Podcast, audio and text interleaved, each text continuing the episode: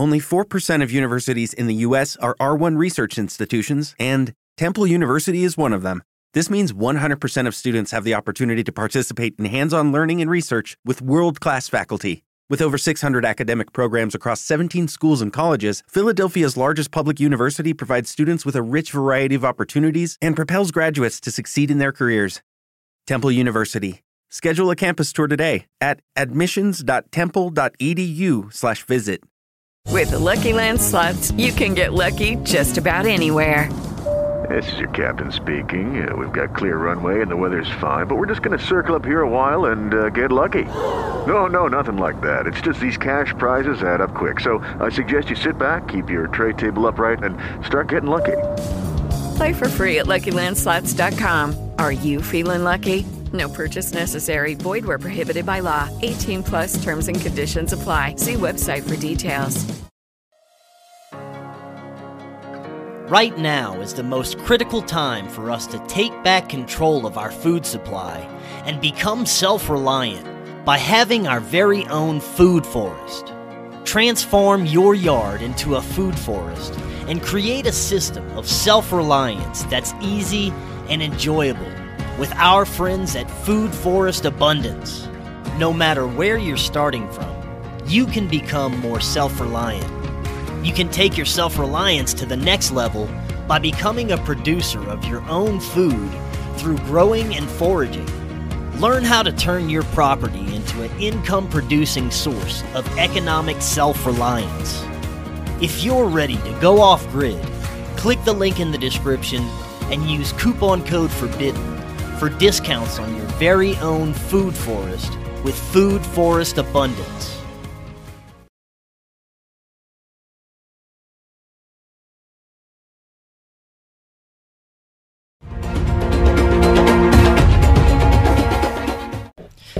Welcome back to Forbidden Knowledge News. I'm your host, Chris Math. Tonight, my guest is Phoenix Aurelius. Before I bring him on, I want to tell you about how you can protect yourself from harmful EMF radiation with EMF Harmonized. They offer protection from harmful electromagnetic frequencies for your phone, computer, or tablet and your routers. I have one on my computer, my cell phone. It's just a little disc that goes directly on your devices. I've already noticed a difference. I'm not feeling as groggy. I'm sleeping as better at night. I have more energy during the day after spending hours in front of my computer or near my phone. Uh, you can now get their awesome bracelets that offer the same protection as the strips. The products were created by a mechanical engineer with three decades of experience in EMFs and telecommunication. Just use the link in the description to check out EMF Harmonized and protect yourself today. And subscribe to Forbidden Knowledge News on LBRY.com. It's our official backup channel. We also have a brand new show called Beyond Classified. It's exclusively on Rokfin. Rokfin is a decentralized, new independent platform for free thinking content creators, um, and you can get all of our exclusive content that is no longer allowed on YouTube and your other mainstream platforms anymore. Uh, also, you can get tickets to Forbidden Knowledge NewsCon 2021. Right now, uh, go to forbiddenknowledge.news. This is going to be April 2nd, 3rd, and 4th. We're going to have 12 extraordinary presenters. Uh, visit the website to check out the lineup, uh, their topics, and all the information, and get your tickets today. And tonight I want to welcome Phoenix Aurelius. He is an alchemist, researcher, educator, and modern Renaissance man. His work focuses on reconstructing spagyric theory, philosophy, practice, and pharmacopoeia for the 21st century at the Phoenix Aurelius Research Academy. His personal mission is to integrate alchemy into the social fabric of our culture to inspire transformation and conscious evolution of both ecology and humanity. Phoenix, welcome. How are you doing tonight?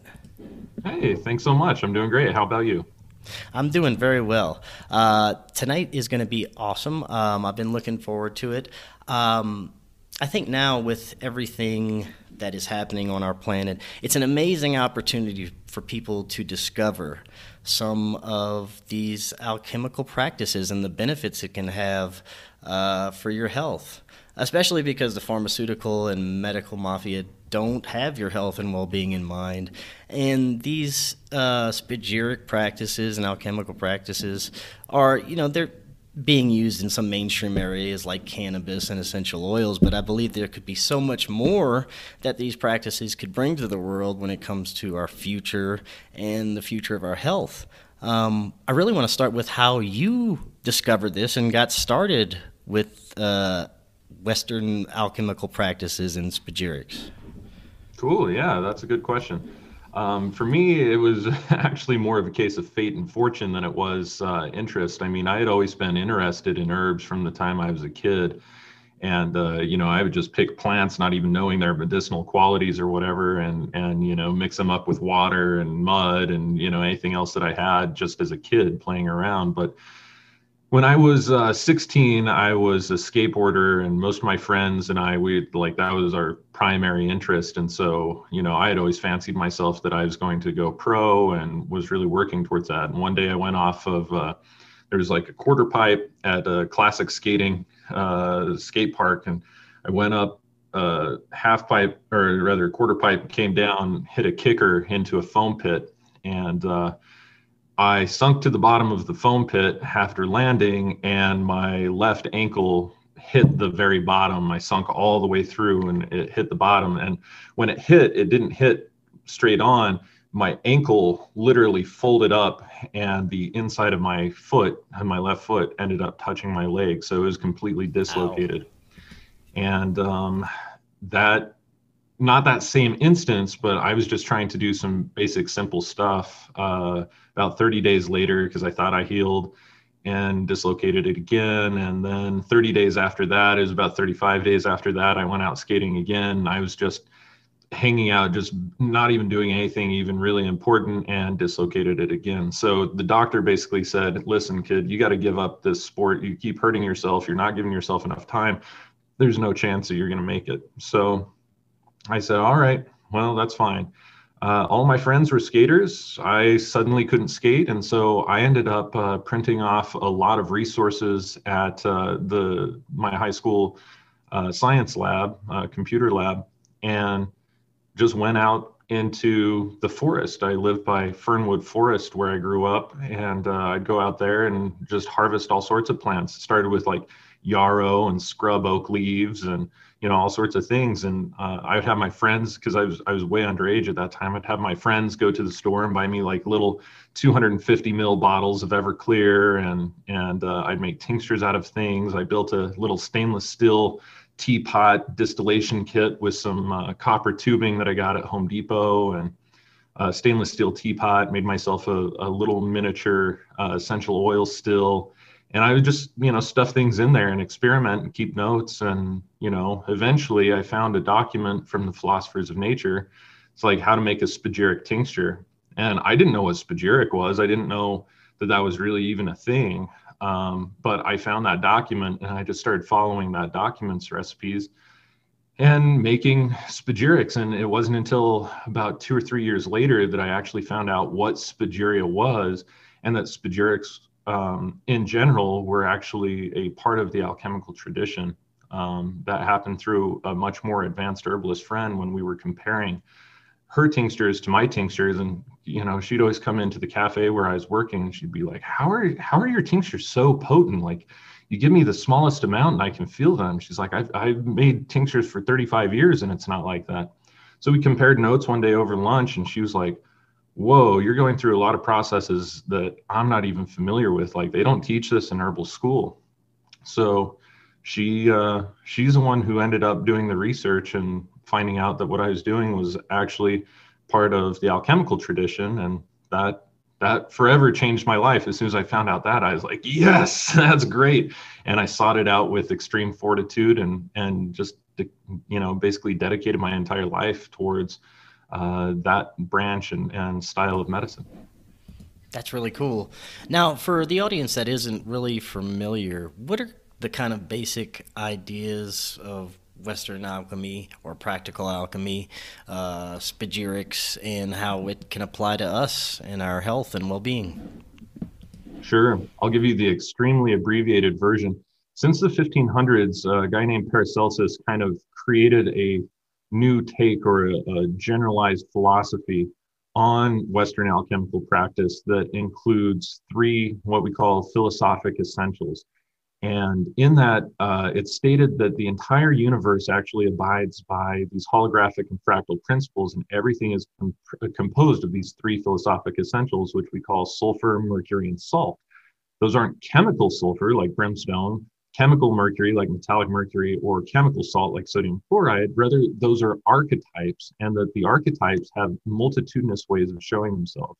The sulfur is the soul of a material the uh, mercury is the spirit of a material, and the salts are the actual body, the purified uh, corpus of the material. So, in the plant kingdom, what that looks like for about 95% plus of the plants is that the sulfur of a plant has two grades. One's called fixed sulfur, the other is called volatile sulfur. Volatile sulfur, most everybody is familiar with that in the plant kingdom as essential oils. So, the essential oil that a plant uh, produces is the volatile sulfur, the higher soul, uh, the higher self, so to speak, of the uh, plant that we're working with. And the fixed sulfur is the extract, either an aqueous extract, meaning like if you've ever made a tea, that's an aqueous extract of the plant that you're making tea from, uh, or an ethanolic extract, or other extracts that can be made with more advanced solvents too, like uh, non-polars and uh, ethyl acetate and different types of things like that. All of those are all fixed sulfurs of that plant. So, like for instance, Rick Simpson oil or you know a cannabis extract, which most people are very well familiar with, that is a fixed sulfur of the cannabis plant, whereas the terpenes are going to be the uh, essential oil content, the higher soul, the volatile soul of uh, that plant.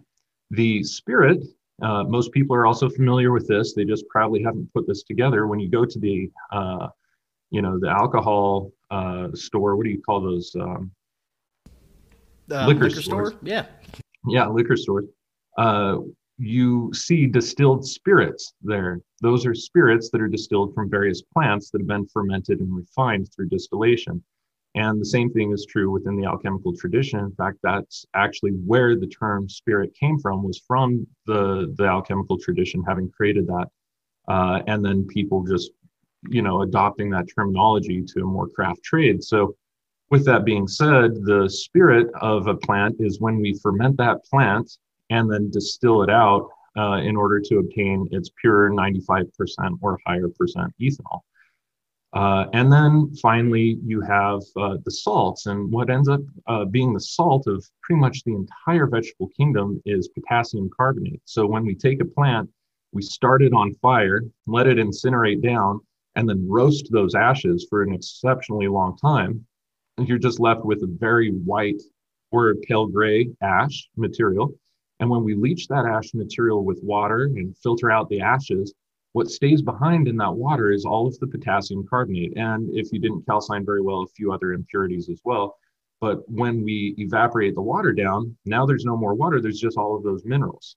And we continue repeating that process of even taking those minerals, roasting those for a long time, leaching those out with water, filtering them, evaporating them, so on and so forth, until it's 99% higher, uh, or 99% or higher percent um, of potassium carbonate and uh, that is the primary salt of the vegetable kingdom. And so the basest form of working with spagyria in the modern day revolves around making a spagyric tincture, which is to say to use a form of ethanol, ideally from the same plant, but not always. Like for instance, the majority of the tinctures on my website are not made from the indigenous plant spirit. They're made with what's called an exogenous plant spirit. Uh, I'm using organic cane ethanol. And then we extract the herb, rendering its fixed sulfur and whatever other volatiles were, were uh, inside of that herb. And then we burn out all of that material that we just tinctured, uh, all of the biomass, and reduce it down to its potassium carbonate form.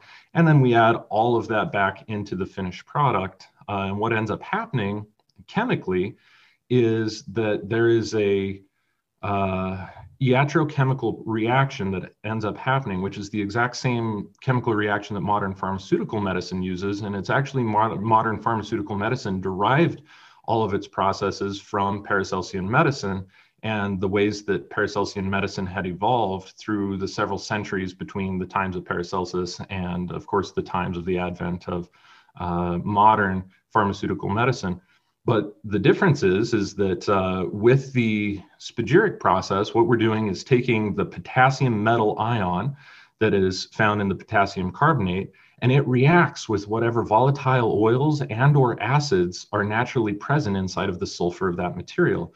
And so the sulfur and the salts end up having a chemical reaction, and that creates an iatrochemical reaction that inserts potassium ions into the tincture and actually changes and certainly complicates the chemical structure of what was initially in there. So there's a huge difference between an herbalist tincture and a spagyric tincture of the exact same plant because of that iatrochemical process happening.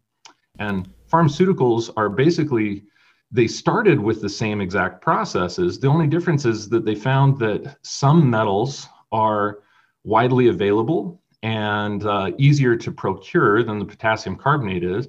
And so they might say take magnesium or a calcium ion or something even more complex and be able to combine that with a synthesized uh, sulfur, so to speak, uh, chemical constituent, in order to make uh, what I would refer to as a bastardized uh, version of what nature is already capable of. Whereas Spagyria sticks according to natural processes and what's found in the plant or the mineral or the metal or animal product itself. Uh, modern pharmaceutical chemistry actually just does things slightly different by drawing sources that they know are, you know, chemically compatible and working in that regard. But the problem with that is two things really. Uh, modern pharmaceutical medicines are synthesized for one, Two is that um, oftentimes they're they're not. Our bodies haven't evolved for hundreds of thousands of years with the chemical constituency that are found inside of those particular medicines, and so because of both of those things, there tends to be a, a higher risk of adverse reactions or side effects that you don't typically see with the more natural counterpart of spagyrics.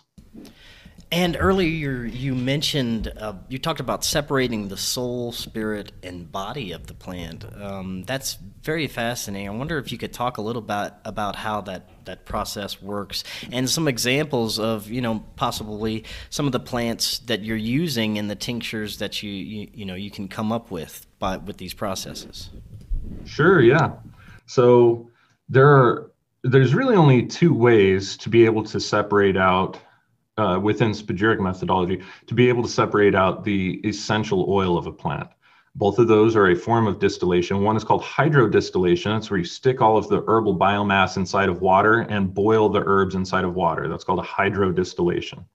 Uh, as you do that inside of a distillation train, the essential oils are pulled out. They vaporize out of the herb. They rise with the water. They descend over the helm. They condense and because oil floats on top of water, at the other end of your distillation train, you have your essential oil floating on the top, and any of your hydrosol is what that product is referred to, the herbal infused uh, clear distilled water, is now below the essential oil content.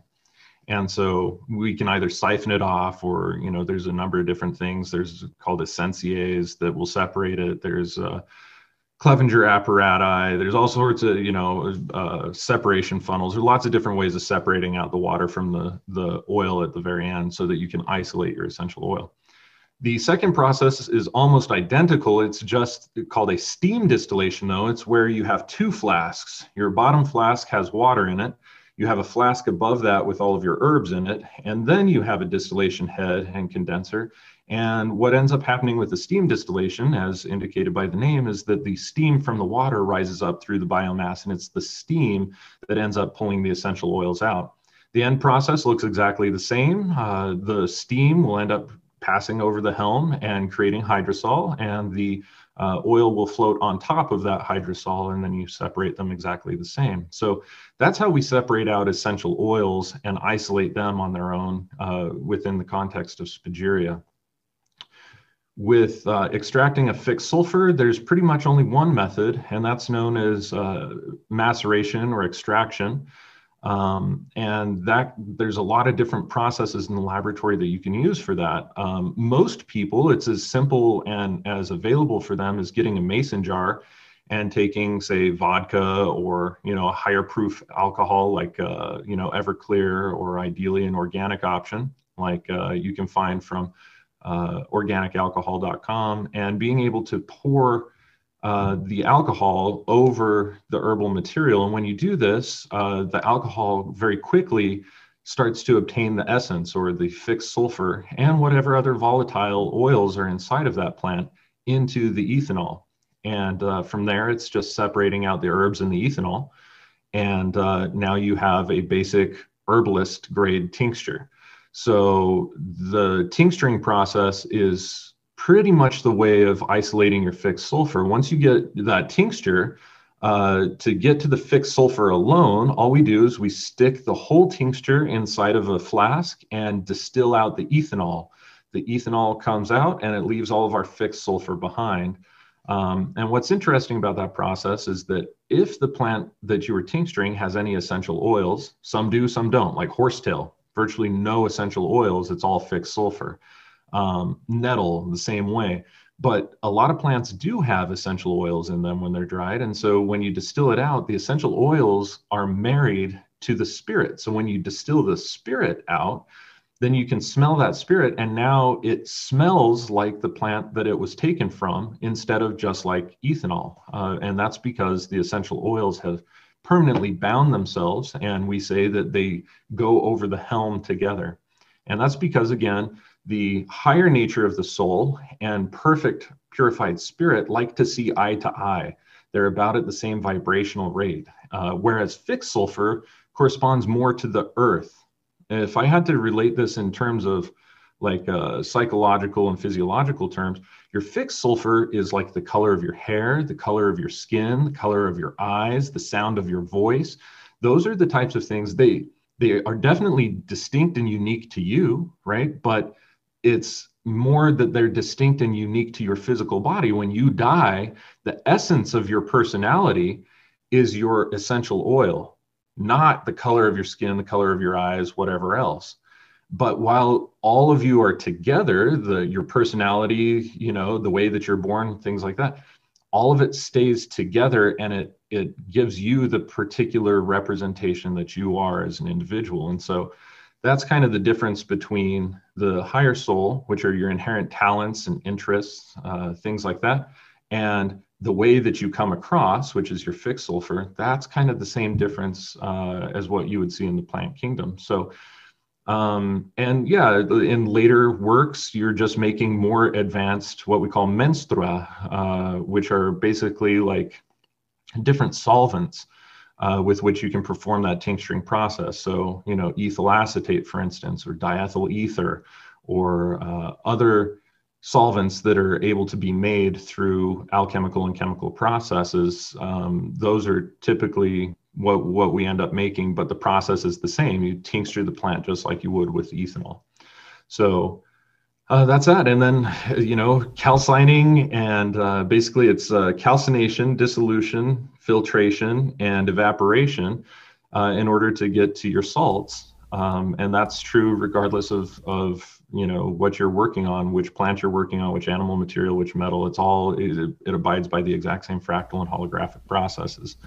So those are, that's like the actual nuts and bolts of the laboratory procedures within Spagyria. It's just that the, what you're working on and how you want to reconstruct um, different items of pharmacopoeia, uh, you will always have those three components, but how you go about obtaining it, when you add it, in what proportions you add it, how you add them together, things like that, they will actually create different chemical reactions and different medicines, uh, even from the same plant, depending on all of these different things. So, like a single item of farm, uh, like a single herb can make multiple items of pharmacopoeia.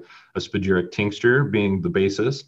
Uh, you can make spagyric essences uh, per destillatio. You can make them per circumscindo. You can make a philosophic spagyric essence. You can make a spagyric clyssus. You can make a spagyric uh, stone. You can make, you know, uh, a spagyric ens tincture. You can make spagyric. I mean, the, the items of pharmacopoeia from a single plant are very multitudinous. I could probably, if I thought about it for long enough, come up with at least 30 different items that can be made from just one plant, all of which will have unique chemical uh, characteristics and as a result, unique medicinal effects on the body. What are some of the most, um, while we're talking about plants, some of the most common plants that you're using to, to make these tinctures?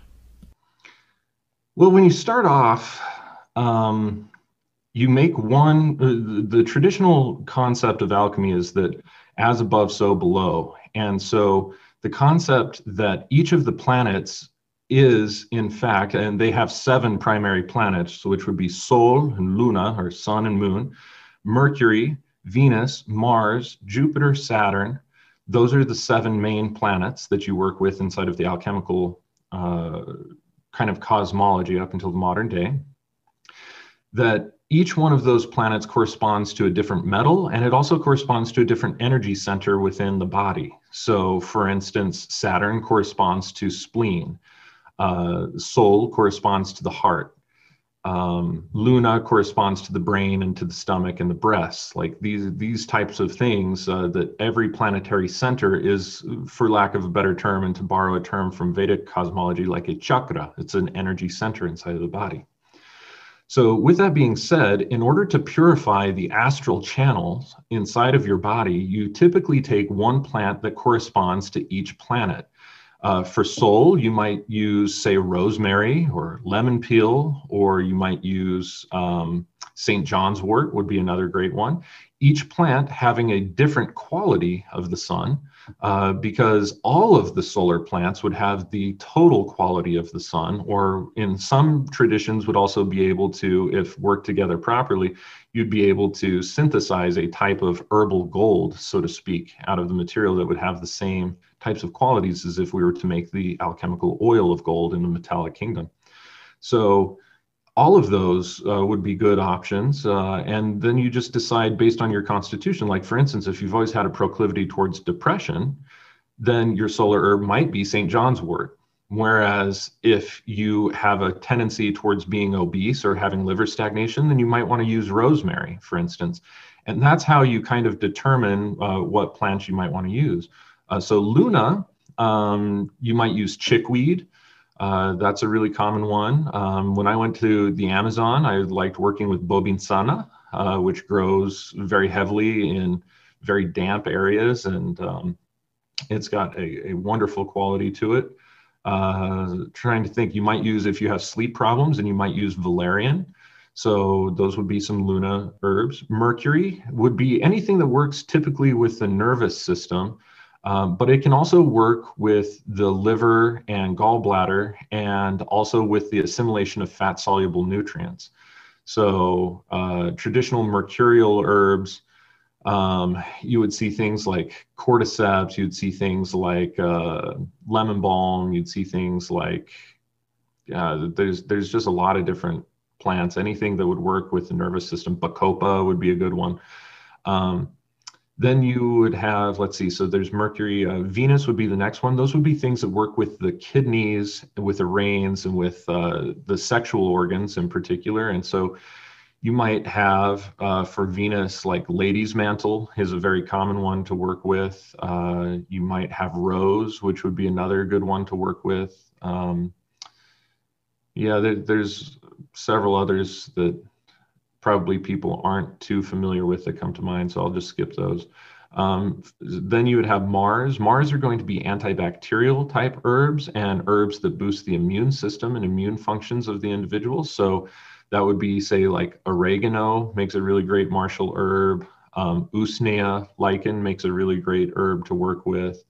Uh, you know, other antibacterial herbs uh, that you might want to work with. Um, Hey guys, it is Ryan. I'm not sure if you know this about me, but I'm a bit of a fun fanatic when I can. I like to work, but I like fun too. It's a thing. And now the truth is out there. I can tell you about my favorite place to have fun Chumba Casino. They have hundreds of social casino style games to choose from, with new games released each week. You can play for free anytime, anywhere and each day brings a new chance to collect daily bonuses. So join me in the fun. Sign up now at ChumbaCasino.com. No purchase necessary. VGW. Void were prohibited by law. See terms and conditions. 18 plus.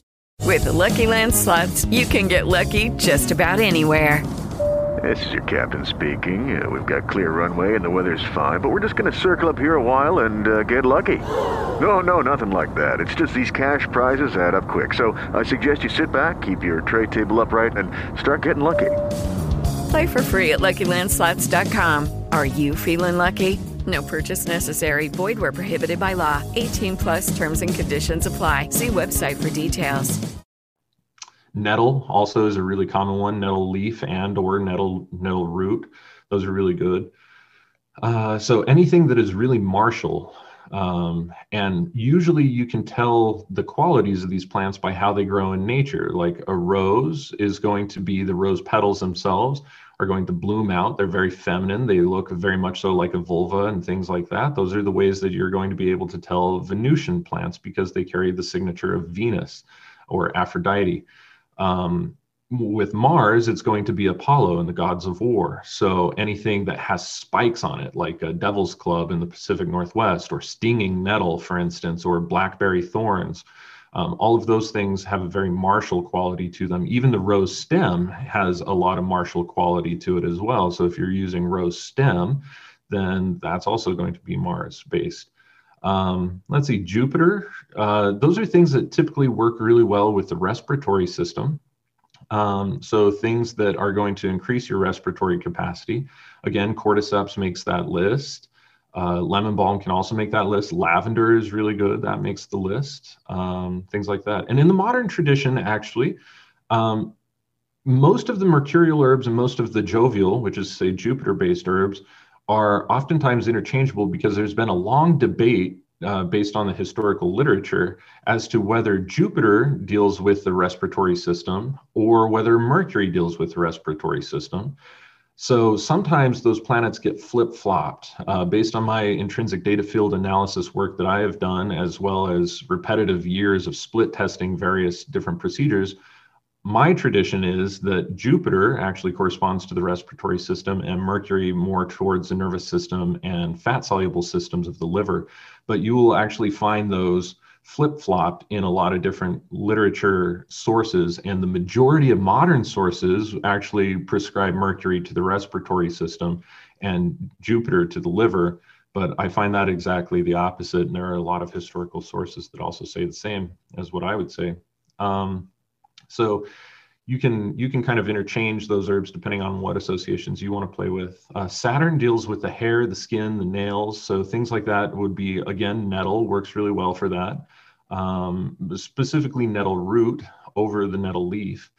Uh, you would also have horsetail and comfrey; those would be great ones to work for there. And uh, let's see, I think that pretty much takes us through the list of of the seven. That's really fascinating. Um, now, besides plants, let's talk about the other materials that can be used with spagyrics. You know, animal, mineral, or metal, um, yeah. and the differences of you know how how they would be used to to produce a final product. Well, the processes are essentially essentially the same it's just that you're working with a different material and so like the spirit of that material is going to be different. For instance in the uh, metallic realm when we're working with um, when we're working with metals especially in what's called the dry path the first thing that we do is we take a metal and we calcine it and we roast it down so that we can primarily get its oxide form. Um, and once you have an oxide like uh, mercury oxide or lead oxide then what you can do is you can take that oxide or a carbonate too, depending on the, the metal. You can either take the carbonate or the oxide form of that metal and uh, dissolve that into vinegar or into purified vinegar, which is known as acetic acid.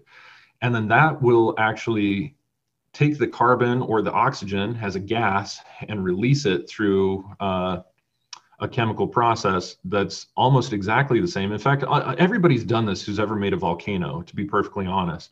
You made a volcano in science class, you took sodium, which is metal, sodium bicarbonate. So it has two atoms of carbon and one atom of sodium metal, and they're in a form. And then you pour vinegar, which has about 5% acetic acid over it, and then you see that huge reaction that's all the carbon gas that's escaping chemically speaking. And so the same thing happens in in the alchemical world is that either you're working with carbon or working with an oxygen but it's still going to bubble off and create that reaction. So you have to go rather slow but the the metal oxide or the metal carbonate form will create a chemical reaction. And what ends up happening is that after that chemical reaction happens you have a solution that is acetic acid as the liquid component combined with whatever that metal is. So if you do it with lead oxide, for instance, then you're going to end up with lead acetate.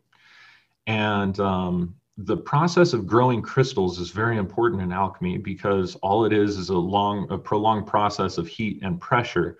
Uh, the pressure comes basically as a side effect of the heat where the liquid starts to slowly evaporate or condense in such a way where the minerals start crystallizing. At first a seed crystal forms and then that actually wants to be solid. Lead wants to be solid. It doesn't want to stay in a liquid form. All metals and minerals want to be in a solid form. And so once the first seed crystal forms then everything else inside of that solution will continue slowly to crystallize, crystallize, crystallize, crystallize, and eventually what you'll have are lead acetate crystals. And uh, then we take those lead acetate crystals and we perform, uh, we dry them out and oxidize them so that there it's a completely dry powder that we can grind really finely. We stick that in a flask and without any liquid, just the dry powder in a flask, we heat that flask up uh, every different metal has a different flash point for its acetate form, but usually it's between about 200 Celsius to about 500 Celsius. Some even higher than that, up to 900 Celsius, of course. But you just heat up that powder and that will begin to smolder. And as it smolders, then two things come out. Uh, you have uh, an advanced, what's called a pyrolytic distillation train, the first thing that comes over is going to be the oil of that metal. The second thing that comes over is going to be the spirit of that metal. So you have sulfur and mercury, and then what stays behind is the salt of that metal acetate form. The oil of the metal usually comes down to very advanced types of of different terpenes. Um, I don't know if any triterpenes have ever been found. Certainly, sesquiterpenes have been found, and other more complex styles of terpenes, just like they do in the plants with the isolation of essential oils, which are primarily the terpenes of that plant. So the same thing happens in the metallic realm. Um, that oil needs to be digested and matured for a long time before it can be used, especially before it can be consumed. Uh, and there's some special processes that need to go along with that. But then the spirit that comes over is primarily acetone. And so uh, there's a different acetone that can be produced for each of the individual metals. Like the spirit of gold is gold acetone. Uh, the spirit of mercury would be mercurial acetone. And they all smell different. They have different chemical properties and constituents and they can they're all capable of doing slightly different things uh, in terms of reactions. So the processes are almost identical to what we see in the herbal works. And in fact the bridge between the herbal work and that particular form we call anytime that we're doing dry distillations we call that sicca which is a latin term that means the dry way or the dry path. Uh, and then there's also via humida which means the wet path um, the wet path uses exclusively solvents and corrosives and acids in order to be able to get at its final result. And uh, the dry path uses high heat on powders in order to create what we call a pyrolytic distillation. So there's always those two different pathways in every kingdom. But you can do the same work. You can take potassium carbonate and add vinegar to it, let the reaction happen, and then what you have is a relatively weak solution of uh, p- potassium acetate. And of course, potassium is a metal. And so you can perform this whole work just using nothing but the vegetable kingdom. Because in order to make vinegar, for instance, all you do is make an alcohol by fermenting it and then let the open air. So you ferment anaerobically first to make alcohol, then you open it up, ferment, re ferment that same ferment aerobically all of these acetobacter will enter in from the air and consume all of the ethanol and turn it into an acetic acid. And that's the way that vinegar is made. And then, so realistically, using nothing other than the vegetable kingdom itself, you can actually create the bridge between working on plants and working in metals and that's where you know presumably the whole process and the concept came from is that you start with something that's relatively benign and play around with it and work on these things and what happens if i add this to this and this to this? And then you end up discovering more and more pathways that are more and more chemically complex and and more alchemically involved in the ways that uh, you're able to design and create items of pharmacopoeia And I've heard you say, um, you know, since you're dealing with the spirit or soul of, say, a plant or example, that you have to be careful of the concentrations that you take yourself because it could have effect on your spirit or soul. Is that right? Yeah, even even just performing the process as an actual operator will begin to open up various aspects of your psyche and your spirit. Uh, psyche means soul uh, spirit would be like your disciplines and your daily behaviors and, and the way that your energy generally comes across.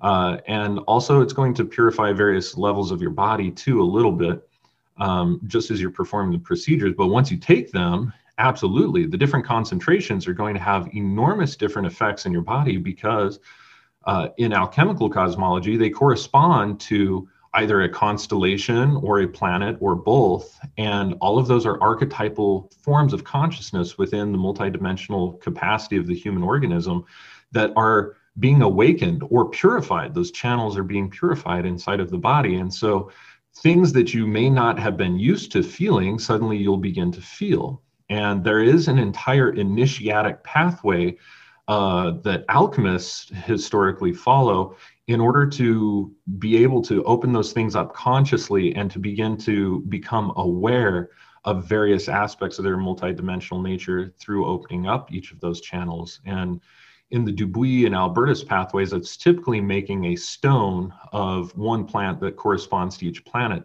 So, like for instance, uh, the first thing that you do is you make a lunar stone, and that could be, you know, uh, lavender, it could be valerian, it could be, you know, any plant that, that uh, corresponds to Luna that has a lot of essential oil qualities. Essential oils are pretty much necessary to make good stones.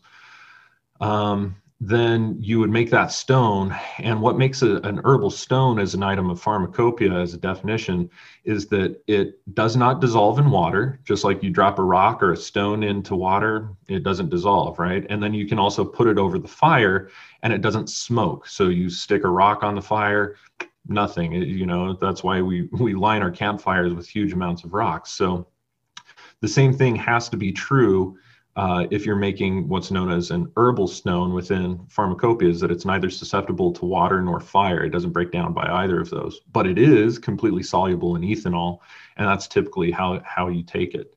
Uh, is that you would dissolve your finished herbal stone inside of uh, a quantity of ethanol and then just take a drop or two uh, of that that stone every single day, and it is uh, for those who you know talk about DMT and you know other psychedelic drugs, which I'm no stranger to myself.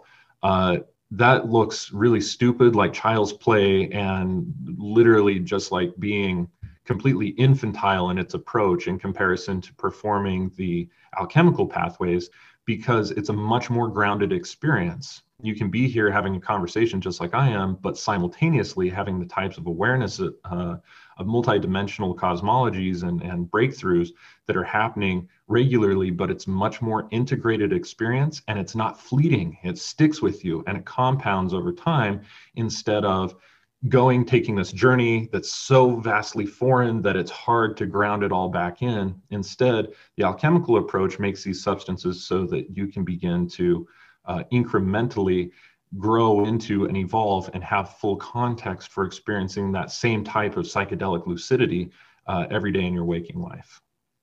So it's kind of like um, a doorway of opening up uh, your awareness to, like you said, uh, our multidimensional selves in reality. Uh, it can work in that way too, right? Yeah, that's uh, yeah. Succinctly in layman's terms, that's exactly what, what's going on.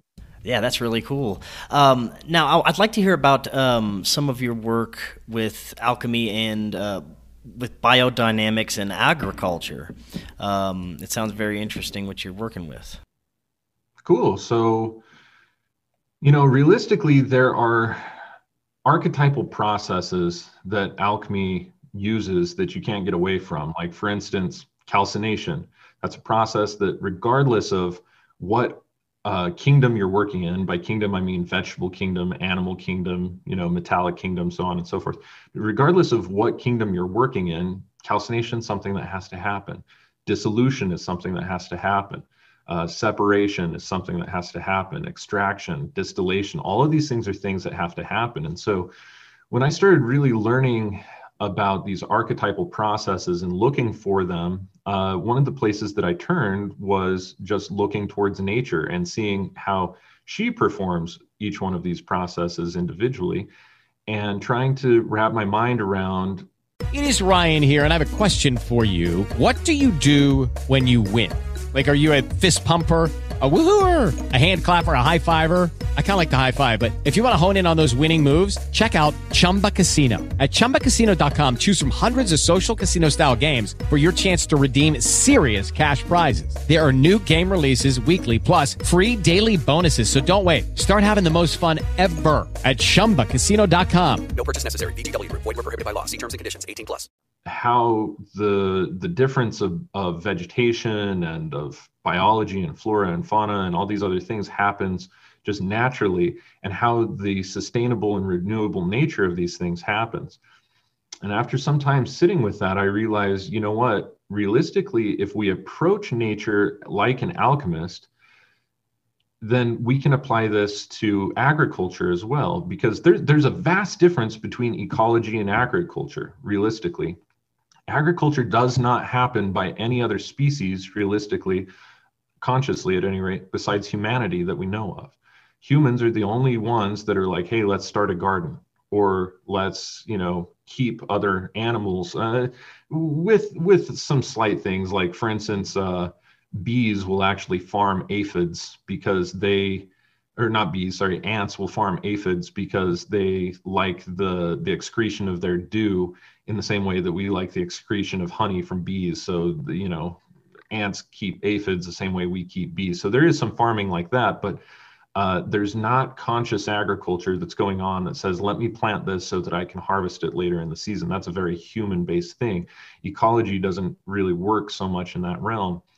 So I thought, well, that's that's not that much different than alchemy. In fact, there's perfect parallels that nature is constantly performing alchemy for the evolution and the eventual perfection uh, of of species. There's constant like things are constantly growing, things are constantly changing based on the crisis of the environment that it's given.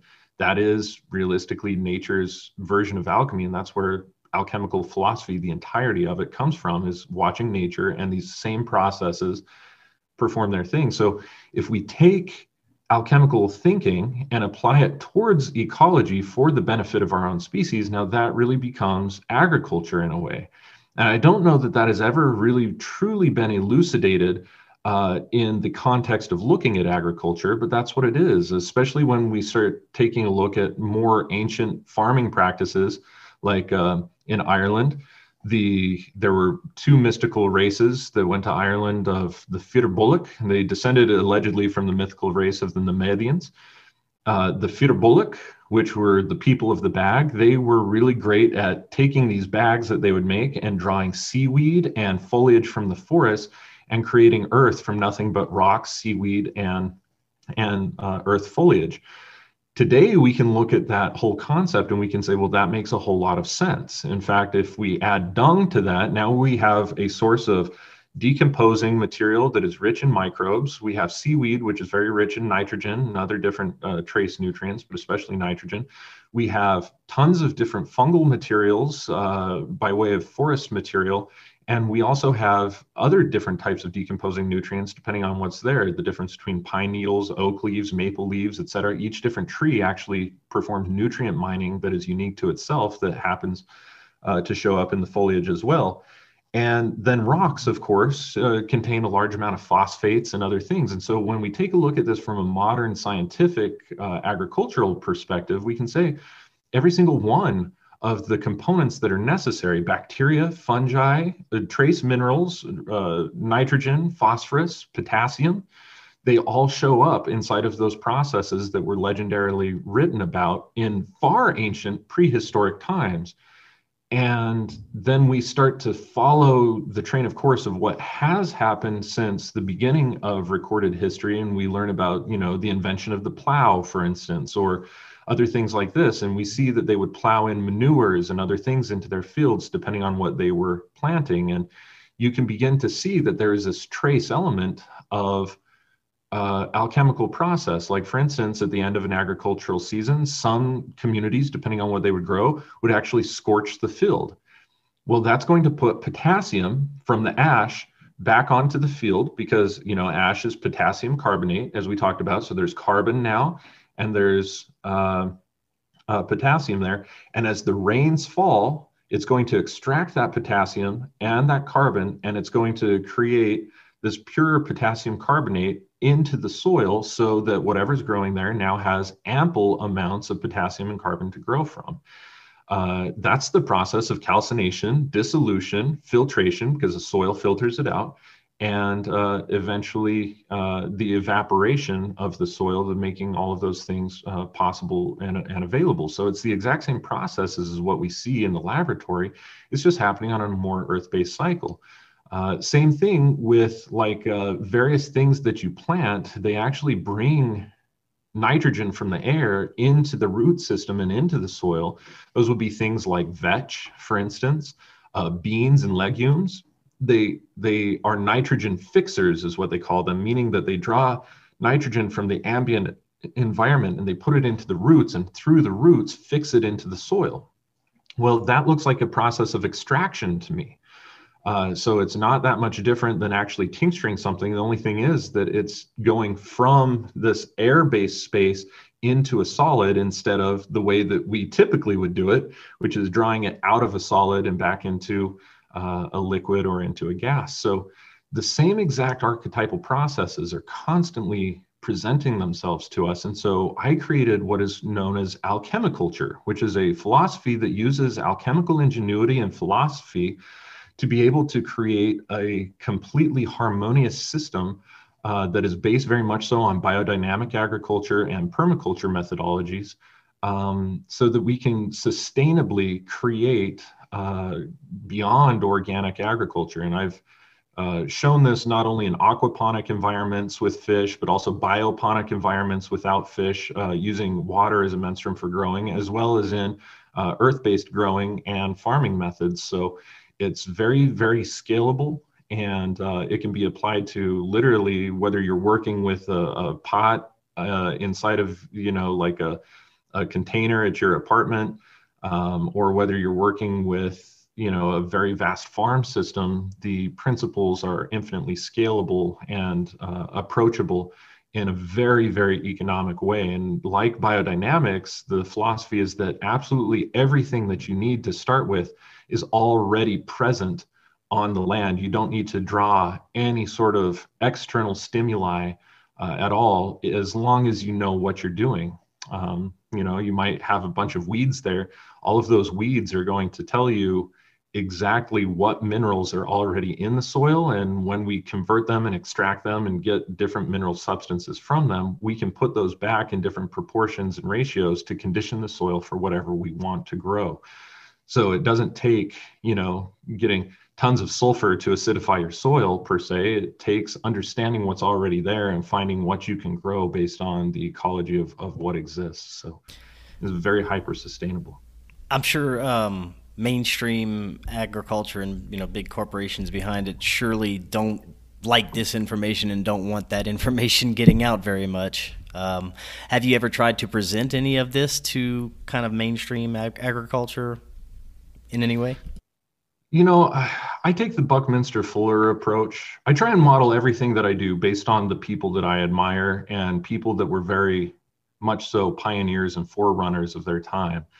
Uh, Buckminster Fuller said something that was really critically important to me, an axiom that I try and live my life by, which is if you want to make any sort of change inside of society, I'm paraphrasing now, this isn't a, a, precise quote, but if you want to make any sort of change in society, don't try and change the society itself. Create a system that makes the old ways completely obsolete. And that's all that my work really focuses on. I would be happy if generations after I'm dead, if people look back to the work that I'm doing now and say, man, that guy was really kind of ahead of his time. He was creating something. That's the type of change that I'm looking for, not the change that will necessarily be present within my lifetime. I want something that is perennial and that will stick and be a springboard for many generations after my death. Um, and if people get on board within the context of my life, then hell, that's great too. But I understand that usually change is not so welcome and it takes a long time.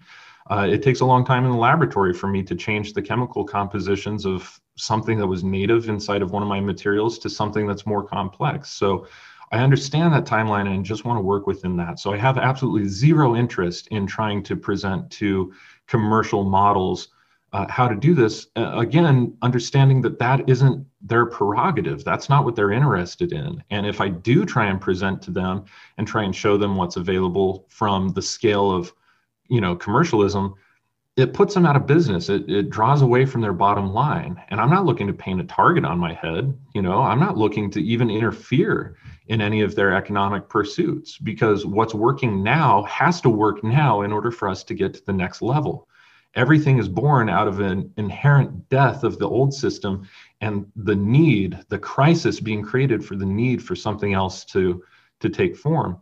So i just want to create enough of a system that when the crisis happens that there is already options that there are already solutions available for people to be able to pick up on and uh, for my part, if I can reach out to grassroots individuals, people who already own farms or have small gardens or whatever else, who want to apply these principles, uh, then that will be the best way to make this a living tradition that will eventually be able to carry over.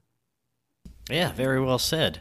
Um, Phoenix, I want to thank you for coming on tonight. Um, before you leave, I'd like you to tell us all about the Phoenix Aurelius Research Academy, what you offer there, and there are other teachers there as well, right? Uh, yeah, we do oftentimes like bring in other teachers and other specialists to talk about things and give presentations. Uh, I definitely kind of head and spearhead the project. Of course, it's my namesake. Um, but uh, yeah, so the Phoenix Aurelius Research Academy is an academy of uh, teachers and students basically that are able to apply various different technologies ranging from, of course, agriculture to healing to, uh, you know, pharmacology and so on and so forth, the ecology. Uh, and we try and run split tests to be able to find out the very best way of doing things and try and find very innovative ways that are not necessarily tied up in uh, current methods or technologies to be able to go about life in a, in a much more hyper sustainable way and uh, to make so sincere advances to our community and our ways of life. So uh, we specialize very heavily in researching spagyria and alternative uh, wellness, alternative agriculture. Basically, if it's alternative, we've got our hands in it. um, so if you visit the website at phoenixaurelius.org, then uh, you'll find that we have a lot of different ways where uh, people who are interested in supporting our mission can get something of reciprocal value for supporting us because it takes an enormous amount of uh, time and money to be able to research these things. We're not eligible for grants. We don't participate within the systems of uh, either economics or or of scholasticism like most people do because they're not interested in our approaches realistically uh, or if they are, it's very fringe and it's hard to get support. So 100% of what we do is publicly funded, and uh, we sell spagyric tinctures and different items of spagyric pharmacopoeia.